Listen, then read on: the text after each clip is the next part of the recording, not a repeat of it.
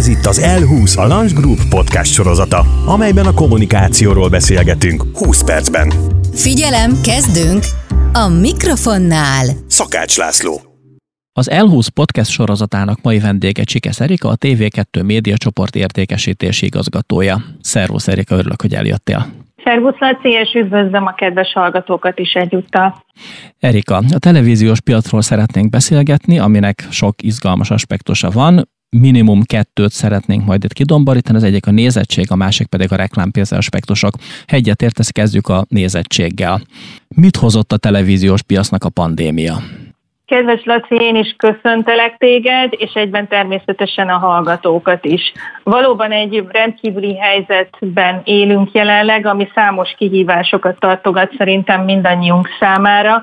De gyakorlatilag 2019-es év még mondható békeidőnek, ha szabad így mondani, és ugye a 2020-as esztendő tavaszán változott meg az életünk jelentősen. Mi ezt a tévénézésre fordított időben érzékeltük markánsan, ugyanis márciusban átlagosan 14%-kal volt például magasabb ez a mutató, mint egy évvel korábban. És gyakorlatilag a csúcspontot tavaly áprilisban értük el 16%-kal, de amikor a korlátozásokat egy kicsit enyhítették, akkor természetesen a tévénézésre fordított idő is változott, közelített a korábbi évek trendjeihez, viszont amikor ugye a második hullám megjelent, akkor megint a kedves nézők több időt töltöttek a képernyő előtt, például 2020 decemberében átlagosan 9%-kal többet, mint 19 decemberében. Ezek az adatok egyébként a 18-59-es korosztályra teljes napra vonatkoztatva mondhatók. Ha az idén évelejét vizsgálunk, akkor továbbra is elmondható, hogy van egy úgymond növekvő trend a korábbi évekhez képest. Ez alapvetően arányosan szokott lenni azzal, hogy az embereknek ugye gyakorlatilag milyen lehetőségeik vannak, mint szórakoztatás. Ezek ugye a számok, de ezt érdemes azért egy televíziónak úgy is vizsgálni, hogy ő ebből mit tudott úgymond monetizálni vagy elérni, és hát azért a TV2 csoport azt gondolom, hogy egy nagyon kiemelkedő pozíciót tudhat magának a piacon, hiszen nagyon nagy büszkeségünkre a 2020-as esztendőben az első helyet sikerült a TV2-nek megszereznie a nézettségi rangsorban, és kiemelném, hogy mindhárom vizsgált célcsoportban, ami ugye a kereskedelmi piac számára fontos, tehát a 18-59, a 4+, illetve a 18-49 kapcsán is. Úgyhogy ez gyakorlatilag egy fantasztikus eredmény a mi részünkről, és nagyon-nagyon elégedettek vagyunk vele, és nyilván az a célunk, hogy amit teljes napban, úgy a főműsoridőben és a továbbiakban dolgozunk azon, hogy úgymond minden lehetséges paraméterben piacvezetők tudjunk lenni. Mindez igaz ugye a TV2, vagy a kábelportfóliónk, vagy pedig a TV2 csoport összteljesítményére. A szikárszámokat követően, ha megengeded, még kiemelném, hogy zsánerek terén mik a kedveltek a tévénézők körében. Amikor gyakorlatilag a járványnak adott hulláma sajnálatos módon felfele fut, akkor a hírműsorok, a hír tematikájú tartalmak azok ugye növekvő népszerűséget mutatnak. Mindemellett folyamatos az érdeklődés ugye a szórakoztató tartalmak a saját gyártás iránt, illetve a filmek, sorozatok terén kimondhatjuk, hogy akárha a mi portfóliónkat vizsgáljuk, a Mozi Plus és a Prime sikere egyértelműen felmutatható. Nyilván a pandémia idején, ugye ez a tavaly évre különösen igaz volt, a sportcsatornák számára egy nehezebb időszakot tudhatunk magunk mögött.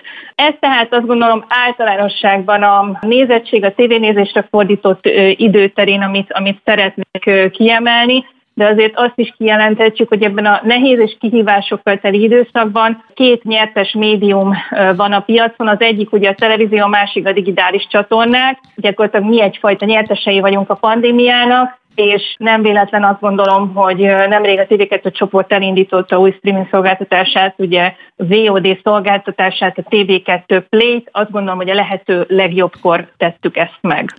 Ja, az teljesen érthető, hogy amikor lezárják az országot, és az emberek nem nagyon mászkálhatnak el, tavaly március-április, meg sajnos október-november óta az idei ősz meg a tél, hogy az emberek otthon üldögélnek, akkor nyilván a tévé kapcsoló gombjához nyúlnak leginkább. Mennyire érzed, vagy érzitek tartósnak ezt a trendet? Az emberek megszerették, visszaszerették, újra megkedvelték a tévét? Nem mintha valaha teljesen elfelejtették volna, de azért volt egy csökkenő trend korábban. Én azt gondolom, hogy a televíziónak a szerepe, a fontossága az adott egyén vagy család életében az elévülhetetlen. Ugye sokszor beszélünk arról, hogy a televíziónak a jövőbeli pozíciója milyen lesz az életünkben, a streaming szolgáltatások mentén mennyire fogja ez erodálni mondjuk a tévé fontosságát. Jelenleg azt látjuk, hogy egyfajta reneszánsza van a televíziózásnak, és népszerűbb, mint valaha, és én azt gondolom, hogy ez a trend még jó darabig ki fog tartani. Ha megnézzük ugye a televíziós reklámpiacnak az aktivitását, azért mind a mai napig a hirdetők többségének talán bátran kijelenthetjük, hogy a tévé egy alapvető és elementáris része a kampányoknak. Kiejtettél egy bűvös szót, egy kifejezést, a televízió reneszánsza, beszélgettünk erről a napokban. A reklámpiacon is látszik ez a reneszánsz. Ugye most várjuk a Magyar Reklámszövetség számait, hogy hogy alakult a reklámtorta, meg a médiatorta, amit tavaly óta összeraknak. Azért te már tudsz ezt, azt gondolom.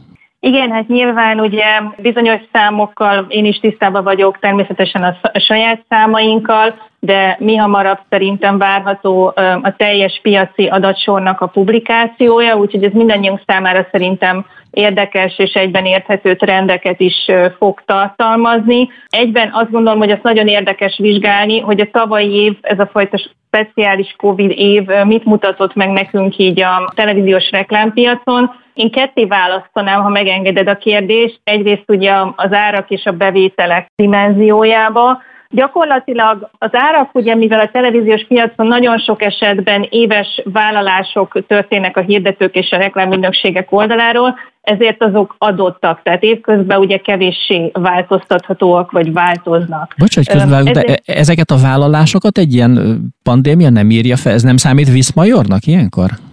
Ez egy érdekes kérdés, hogy a pandémiát minek tekintjük. Ugye én is, és hát nyilván a kollégáim nagyon sok beszélgetésben benne voltak és részt vettek, hogy amikor ugye beköszöntött a Covid az életünkben, akkor mely szektor aktivizálta, vagy mondjuk adott esetben visszafogta a költéseit. Amit láttunk, trendeket, az az, hogy volt nyilván sajnálatos módon olyan szektor, aki minimalizálta, vagy teljesen levette a költési mértékét, viszont voltak olyan szektorok, akik átcsoportosították a tavalyi tavaszi szezonból az őszi-téli szezonba a büdzséiket.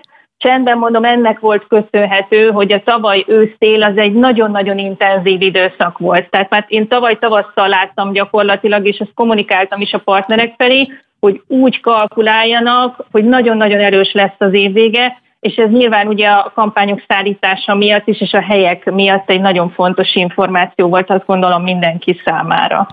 Úgyhogy ez egy második trend, és a harmadik pedig az volt, hogy bizony voltak olyan hirdetők, akik kihasználták, ha lehet ezt mondani, ezt a különleges helyzetet, hiszen ugye mindig arról szoktunk beszélni, hogyha egy versenyhelyzetben, egy szektoron belül egyik szereplő adott esetben visszafogja a jelenlétét, akkor az lehetőséget biztosít mondjuk a konkurensnek piacszerzéshez, és etéren láttunk is bizony nem kettő ilyen típusú megmozdulást, hogy voltak olyan szektorok, ahol gyakorlatilag vadonatúj belépők érkeztek, új szereplők kezdtek el építkezni, ugye image kommunikációba, speciális promóciókkal, de kiemelhetem talán az elkereskedelmet, ami mindig egy különleges dolog az én életemben, ugye, hogy sokszor beszélünk a digitalizáció tényéréséről, de mégis azért a televízióban, ahogy láthatjuk, gombamód nőnek az elkereskedelmi hirdetések, és abból is ugye számos belépőt tapasztalhattunk a tavalyi évben, mint televíziós új hirdetők.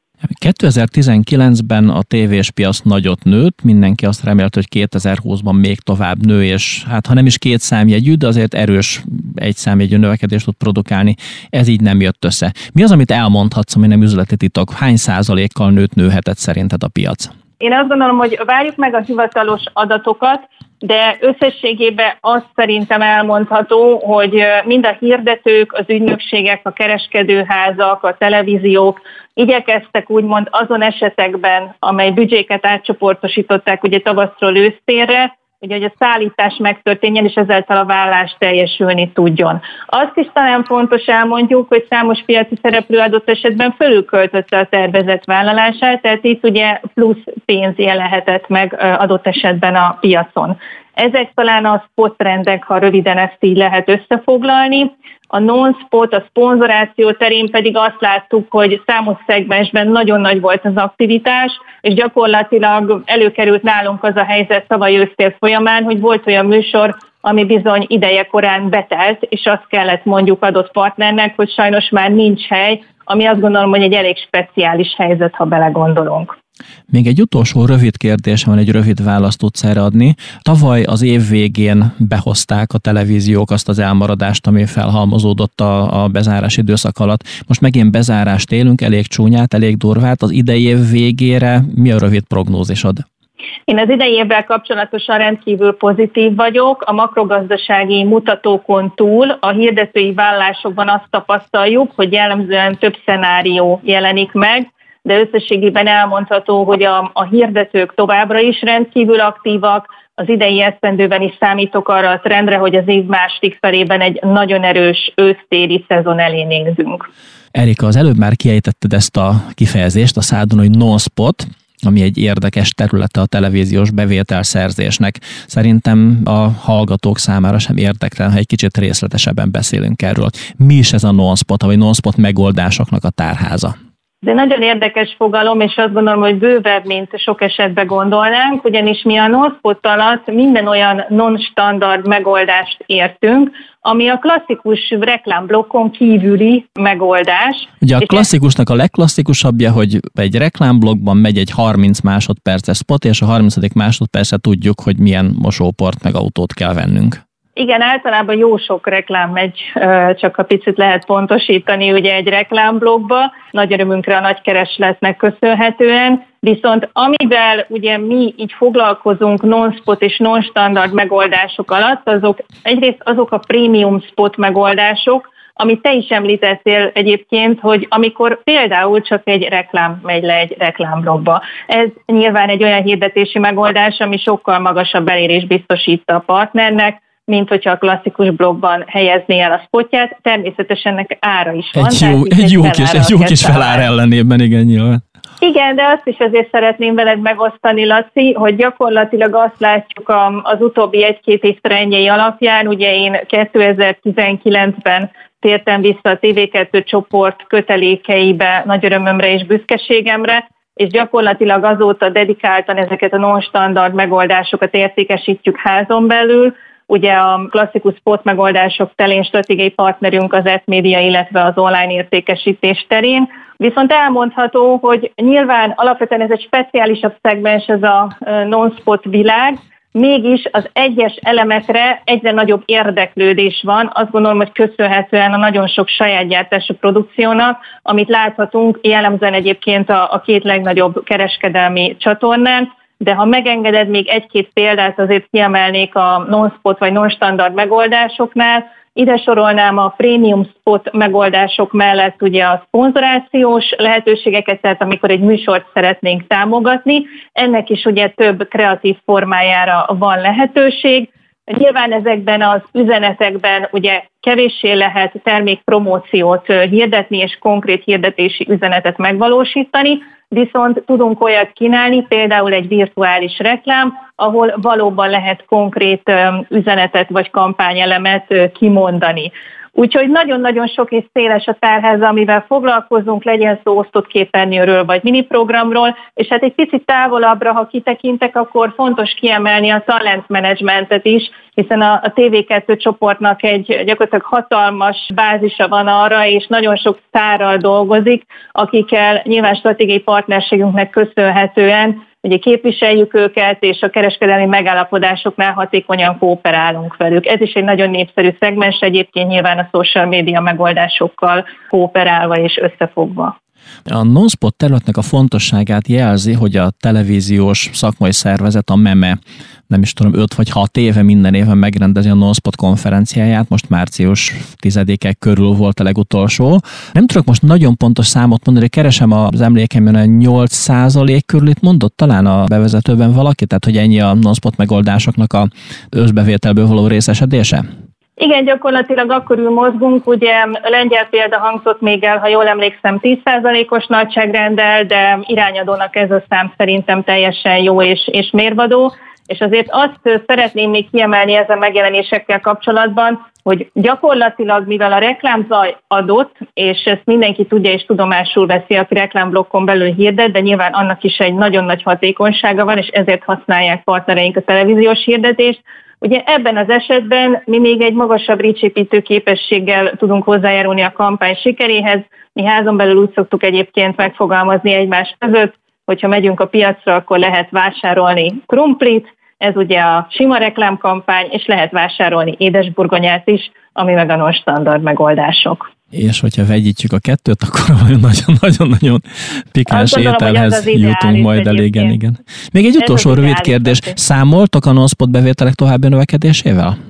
Én folyamatosan látok egy dinamikus növekedést ebben az irányban, és azt gondolom, hogy ez nagyon érdekes látni, a pandémia ellenére is megvan, és folyamatában lekövethető. Ha csak nálunk nézzük a tavalyi műsor felhozatalt és az idei terveinket, akár az évtáncos műsor, a Dancing with the Stars esetében, ugye Lékai Kis Ramona és Tóth András vezetésével, itt ugye az Ószan Korzóban egy integrált kampányt sikerült megvalósítanunk, ami egy nagyon jó példa arra, azt gondolom, hogy a hirdetők számára mennyi minden elemet tudunk kínálni, mint non-standard vagy non-spot megoldás. Illetve még egy terméket kiemelek, ha megengeded, ez pedig a finálé alapú értékesítés, ami egyedül a TV2 csoportnál érhető el, amikor gyakorlatilag egy showműsornak a döntőjénél lezárjuk a blokkokat, és csak azok a partnerek jelennek meg, akik oda vásárolnak dedikáltan a spotokat.